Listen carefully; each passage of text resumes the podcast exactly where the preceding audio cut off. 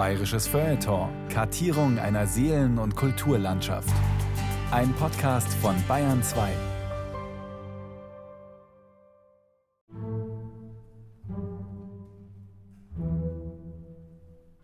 Wie gerne habe ich mit euch Feste gefeiert. Und doch, ihr erinnert euch, war ich immer die Erste, die verschwand. Lange bevor die Kerzen herunterbrannten und die Musik verstummte. Auch das große Fest des Lebens verlasse ich mitten im Walzer, zu dem ich eigentlich durch Frühlingswiesen und Vergissmeinnicht-Nächte bis ins Jahr 2000 tanzen wollte. Zur schönen blauen Donau. Wunschkind aus Regensburg. Die Schriftstellerin Sandra Paretti. Eine Sendung von Josef Perlinger. So pompös wie Sandra Paretti ist noch keine Schriftstellerin abgetreten von der Bühne des Lebens. Den eigenen Tod hat sie inszeniert wie eine Operette.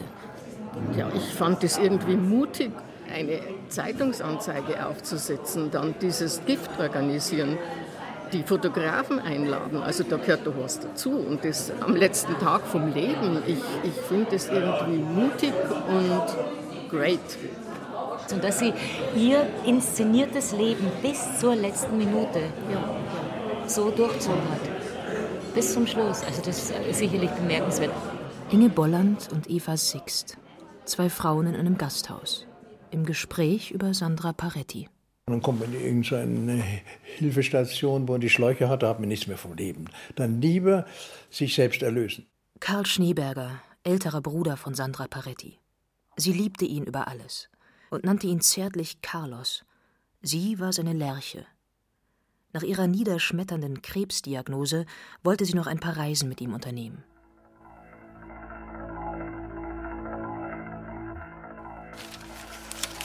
Die müsste man eigentlich einmal ordnen. Das muss hier, glaube ich, kurz vorm Tod sein. In einem riesengelben Gewand sitzt sie am Wasser. Eine goldene Robe, die die Grenze der Lächerlichkeit stark überschreitet. War natürlich alles Auftritt. Aber sie hat auch gesagt, über Krankheiten spricht man nicht. Ein Finale, ein rauschendes Finale. Dass sie damit an die Öffentlichkeit geht, hat sie ihr ganzes Leben mit einem Kitschakt gekrönt. Ilse Sack mit kritischem Ehemann. Ilse Sack war schon in jungen Jahren eine Schulkameradin und Freundin von Irmgard Schneeberger. Und Irmgard Schneeberger, alias Sandra Paretti, war in späteren Jahren nicht nur eine erfolgreiche Bestsellerautorin, sondern auch eine attraktive und elegante Frau. Der Schönheit sehr bedürftig. So wollte sie auch sterben. Ihr Totenlager, ganz in Silber und Brokat, und ihre Todesanzeige waren von jenem Pathos, mit dem sie auch ihre Leserschaft beglückte. Diese Leserschaft zählt an die 40 Millionen. Süchtig nach Geschichten voller Herz und Schmerz, voller Inbrunst und Intrigen, nach großen Gefühlen, nach romantischen Augenblicken, nach schönen Menschen. So schön wie ein Klimtbild ist sie am Schluss dargelegen. Schwärmte ihr Züricher Rechtsanwalt Manfred Kühn. Er war damals, 1994, zur Zeit von Parettis Tod, auch Vizepräsident der Schweizerischen Sterbehilfegesellschaft Exit. Sandra Paretti, das war ihr Künstlername, beginnt ihr Leben 59 Jahre vorher, also 1935, noch unter ihrem richtigen Namen, Irmgard Schneeberger. Ihre Kindheit und Jugend ist behütet. Sie hat eine Mutter, die eine Glucke ist und sich verhält wie eine Polizistin. Das ist für ein Kind sehr anstrengend und bringt ihm viele Nachteile, aber auch einen Vorteil, sofern aus dem Kind später eine Schriftstellerin wird. Sandra Paretti kann ein Buch schreiben über diese Mutter. Das Echo deiner Stimme. Es sollte ihr Bestes werden. Schon etwas kühl, sagt Ilse Sack über die Mutter ihrer Freundin und Klassenkameradin Irmgard Schneeberger. Wenn die beiden Mädchen gemeinsam Hausaufgaben machten oder ein Referat, servierte Giselas Mutter Kakao. War nicht unfreundlich, aber sagen wir, fröhlich war sie nicht. Das kann man bestimmt nicht sagen. Ilse Sack ist Anfang der 50er Jahre mehrmals bei den Schneebergers. Diese wohnen zur Miete in der Regensburger Badstraße am oberen Wörth, einer Insel am nördlichen Ufer der Donau. dort, wo die Stadt am schönsten ist. Liebe Zuhörer, aufgewachsen bin ich in Regensburg. Der technische Standard unseres Lebens war vorsintflutlich, aber nicht der musikalische. Was die Musik betraf, führten wir ein Leben im Schlaraffenland. Wir hatten ein Klavier. Ich wuchs als musikalischer Allesfresser auf, aber meine Lieblingsspeise war immer Mozart. Zu der Freude an der Musik kommt die Lust an der Verkleidung, am Spiel mit Kostümen und Masken. Das Mädchen Irmgard holt sich die Schallplatten ihrer Eltern, tanzt zur Musik und verwandelt sich in Carmen. Die Ausgelassenheit wird bestraft von der strengen Mutter. Aber immer ist es mein Bruder, der schuldig ist. Immer ist es mein Bruder, der bestraft wird. Für mich gelten andere Gesetze. So lerne ich, dass es eine Welt der Männer gibt und eine Welt der Frauen. Die Mutter war länger weg und die ist dann eher zurückgekommen und hatte vermutet, man hat sich ausgezogen und Doktores gespielt. Also ich wüsste nicht mal, was das wäre. Also eine Erziehungsweise, die ich heute noch nicht verstehe. Karl Schneeberger, der ältere Bruder, ist kein Wunschkind wie die fünf Jahre jüngere Irmgard. Im Gegenteil. Denn er ist es, wegen dem seine Mutter auf ihre berufliche Karriere verzichtete, er ist es, wegen dem sie sich in eine Heirat, in eine Ehe, in eine Kleinfamilie zwängen ließ. Trotz aller Schikanen bewundert Karl Schneeberger seine pflichtbewusste Mutter. Dafür, dass sie, wie er sagt, mit kritischem Verstand und großem Herzen vollkommen in der Familie aufgegangen ist. Wie ich gemerkt habe, sie hat ein Büchlein und trägt da die Rechnungen ein, für was sie eingekauft hat. Also wie eine Haushälterin, dass eine Akademiker mit Abschluss das macht um nur dem Mann gerecht zu werden, deprimierend. Also das hat mich gestört, dass man so kleinmütig werden kann im, im Zuge einer perfekten Hausfrau. Das muss auch ein Mann sehen. Der Mann, also der Vater von Irmgard und Karl und dem jüngsten Sohn Helmut, dieser Mann schaut nicht mehr genau hin auf das, was seine Frau macht und wie sie es macht. Mit ihrem Puritanismus hat sie sich immer weiter von ihm entfernt von ihm, der zu allem begabt ist, nur nicht zum Unglücklichsein. Er, der Jurist und Münchenliebhaber, der nach Regensburg verbannt ist und als Syndikus für die Industrie- und Handelskammer arbeitet, er wäre gern Künstler geworden. Sie, seine Frau, wäre gern Juristin geworden. Sein Grundsatz lautete, dass man immer darauf achten sollte, eine Beschäftigung nicht in Arbeit ausarten zu lassen. Er hatte viele Talente. Er malte, er zeichnete, und auch in der Musik war er ein Naturtalent. Wenn er etwas getrunken hatte und leicht beschwipst war, dann äh, spielte er sein absolutes Glanzstück, halsbrecherisch schnell, die beiden Hände meist übers Kreuz, die Ouvertüre von Figaros Hochzeit.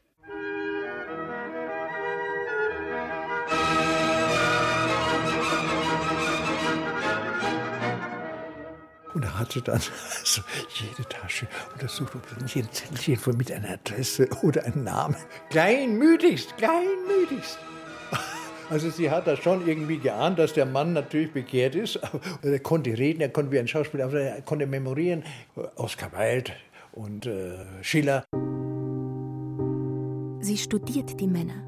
Sie beobachtet die Männer. Sie beneidet die Männer. Mit jedem Jahr leidet sie mehr darunter, kein Mann zu sein. Ein Mann darf egoistisch sein. Ein Mann darf sich gehen lassen. Ein Mann darf Wünsche haben. Ein Mann darf alles. Eine Frau darf nichts. Die Volksschule in Regensburg, in die ich ging, war ein grauer Kasten. Eine richtige Kaserne. Eines Tages passierte etwas Wunderbares. Wir bekamen eine Musiklehrerin. Sie sah ganz anders aus als die übrigen Lehrerinnen. Sie war aufreizend elegant, aufreizend blond. Heute würde man sagen, aufreizend sexy. Sie hatte Beine wie ein Revue-Girl und sie trug Schuhe mit hohen Haken. Sie war eigentlich eine Operettensängerin. Ein paar Wochen später erhält Irmgard Schneeberger von der Dame die erste Stunde Gesangsunterricht. Weniger Erfolg als in Musik hat die spätere Schriftstellerin im Fach Deutsch.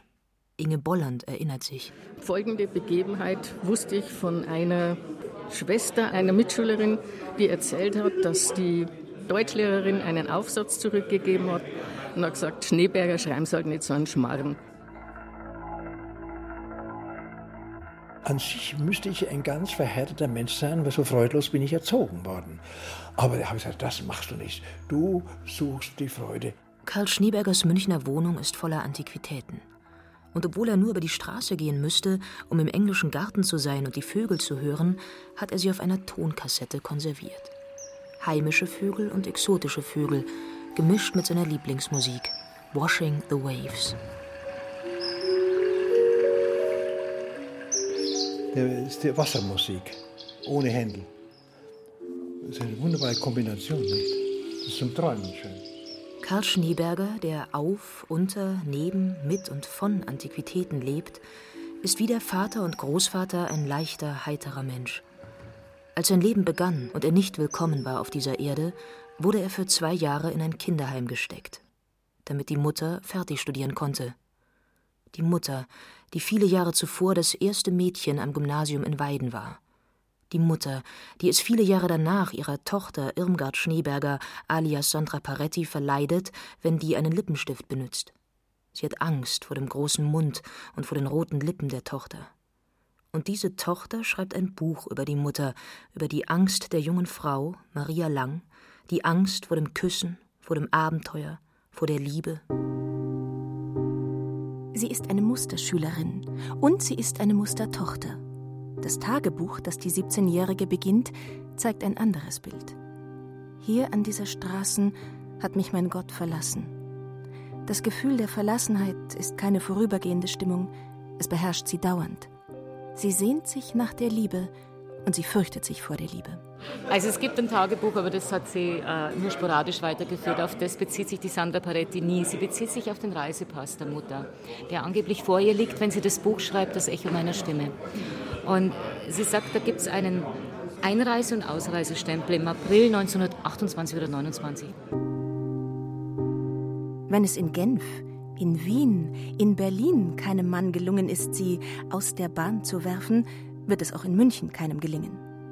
Sie lernt ihn bei einem Mittagessen mit Landtagsabgeordneten kennen. Am 1. Oktober 1928 reist sie mit ihm nach Budapest. Im Hotel nehmen sie getrennte Zimmer.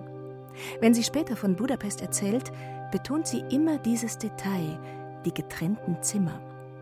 Im März 1929 reisen sie zusammen nach Prag. Von dieser Reise spricht sie nie.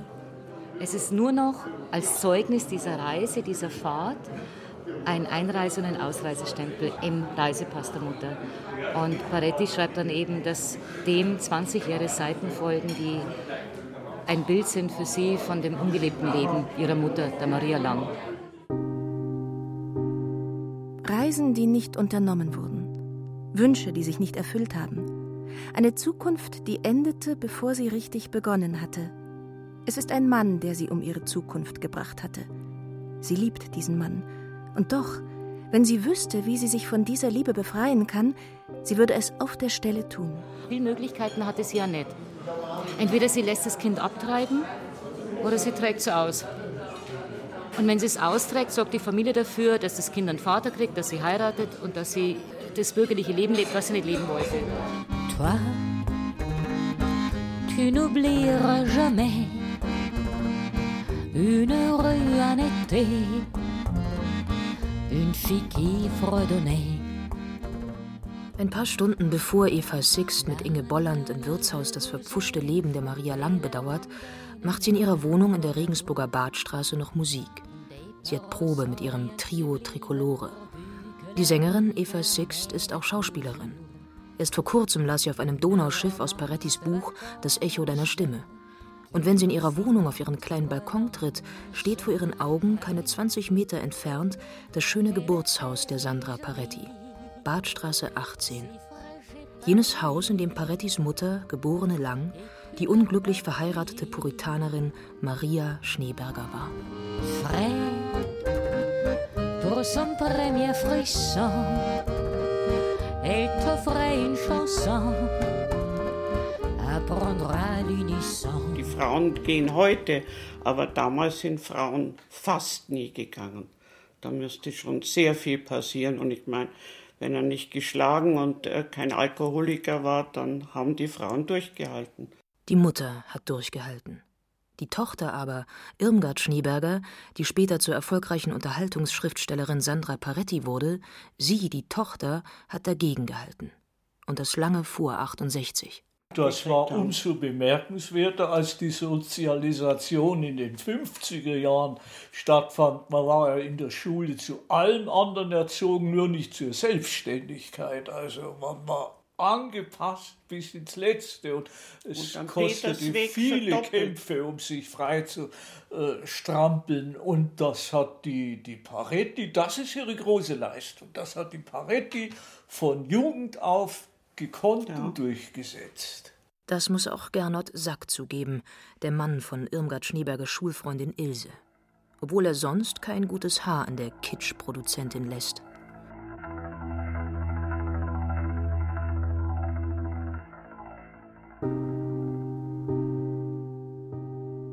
Verlangt den Stundenplan meiner Vorlesungen und kontrolliert, ob die Zeiten mit dem Vorlesungsverzeichnis übereinstimmen. Als ich studierte, habe ich mich immer in die Nähe des Pults gesetzt. Da bleibt man konzentriert. Auf der Empore sind nur Studenten, die herumsitzen und nach Mädchen Ausschau halten. Aus ihrer grandiosen Dissertation über das Märchen in der neueren deutschen Literatur, sie hat selber Märchen dann geschrieben, da kann ich erkennen, dass sie die gleichen Vorlesungen besucht hat wie ich auch. Aber in einem Audimax mit 1000 Studenten konnte ich ja doch Sandra Paretti beziehungsweise damals noch Irmgard Schneeberger, nicht ausfindig machen. Eberhard Dünninger. Er hätte Sandra Paretti so gern kennengelernt. Eine Folge von nicht zustande gekommenen Begegnungen nennt er seine einseitige, unglückliche, kleine Liebesgeschichte mit ihr. Zum Trost hat er sich ein Buch geschenkt mit Regensburg-Prosa von Sandra Paretti. Im Nixenkahn der Donau. Versprich mir, dass du während des Studiums nichts mit einem Mann anfängst. Das kann ich nicht versprechen. Sag mir, wer es ist. Deine schreckliche Fantasie ist es, ein Gespenst deiner schrecklichen Fantasie. Nur in deiner Fantasie sind die Männer wilde Tiere. Nur in deiner Fantasie ist deine Tochter eine Hure. In den frühen 60er Jahren arbeitet Irmgard Schneeberger als Reporterin bei der Münchner Abendzeitung. Die Filmkritikerin Ponky erinnert sich. Es war eine schöne junge Frau und war sehr streitbar. Der Satz Ich will leben war für sie so charakteristisch. Ich will leben, ich will Luxus, ich will reisen und äh, wohnen. Und ich habe das dann später bestätigt gefunden in illustrierten Bildern.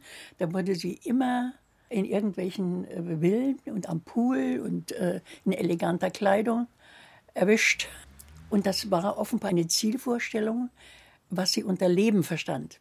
Trotz ihres frühen Hangs zum Mundänen, so erinnert sich Ponky, gehörte Irmgard Schneeberger damals eher zu den Kritikern des Showbusiness. Zu denen, die den Klatschjournalismus der Reporterkollegen Hannes, Hunter Obermeier oder später Michael Gräter verachtet haben.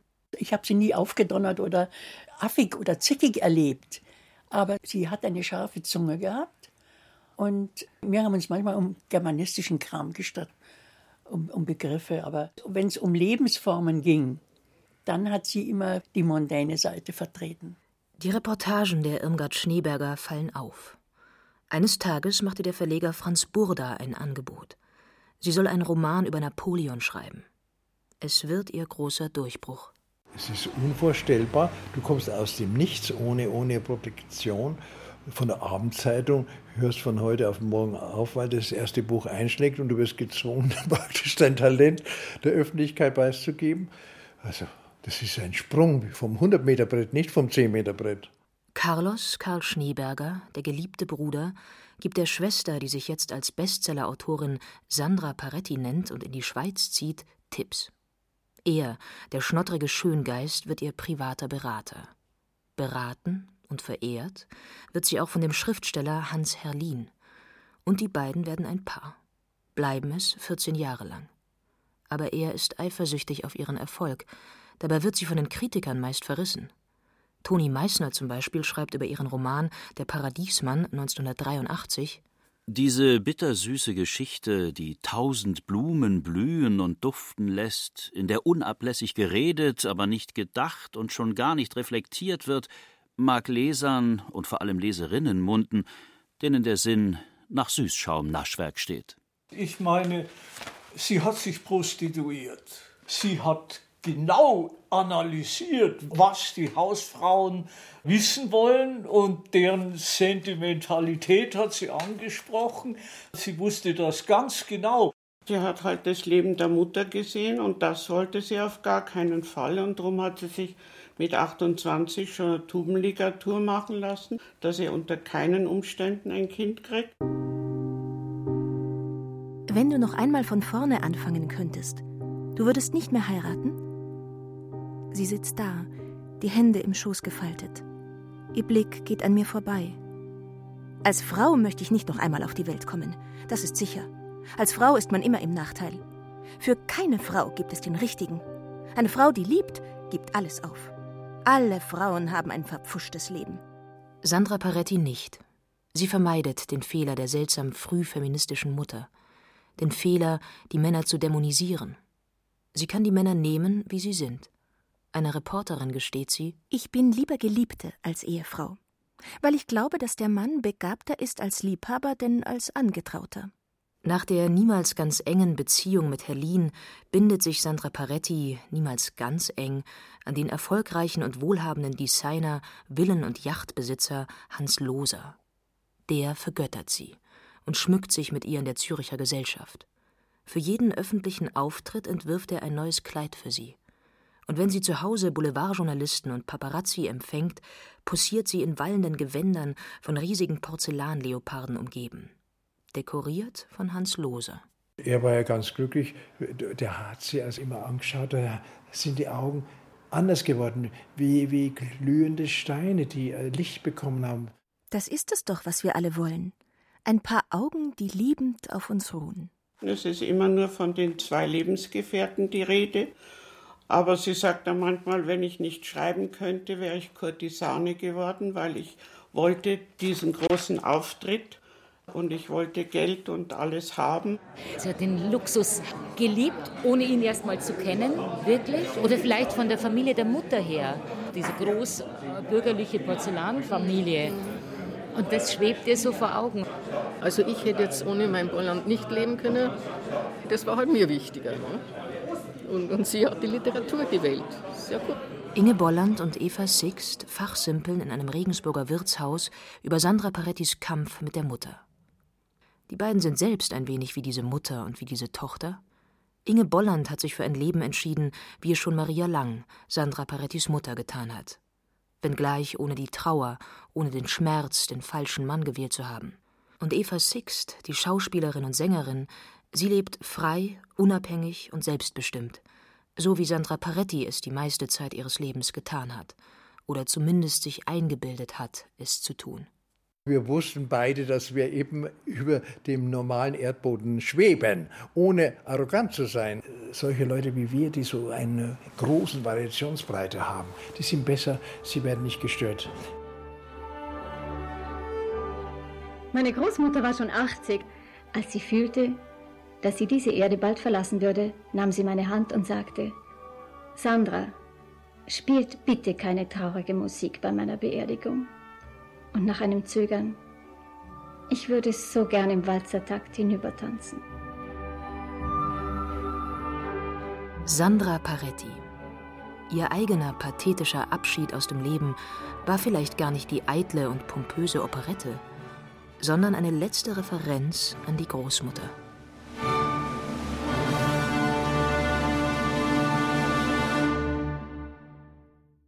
Wunschkind aus Regensburg die Schriftstellerin Sandra Paretti.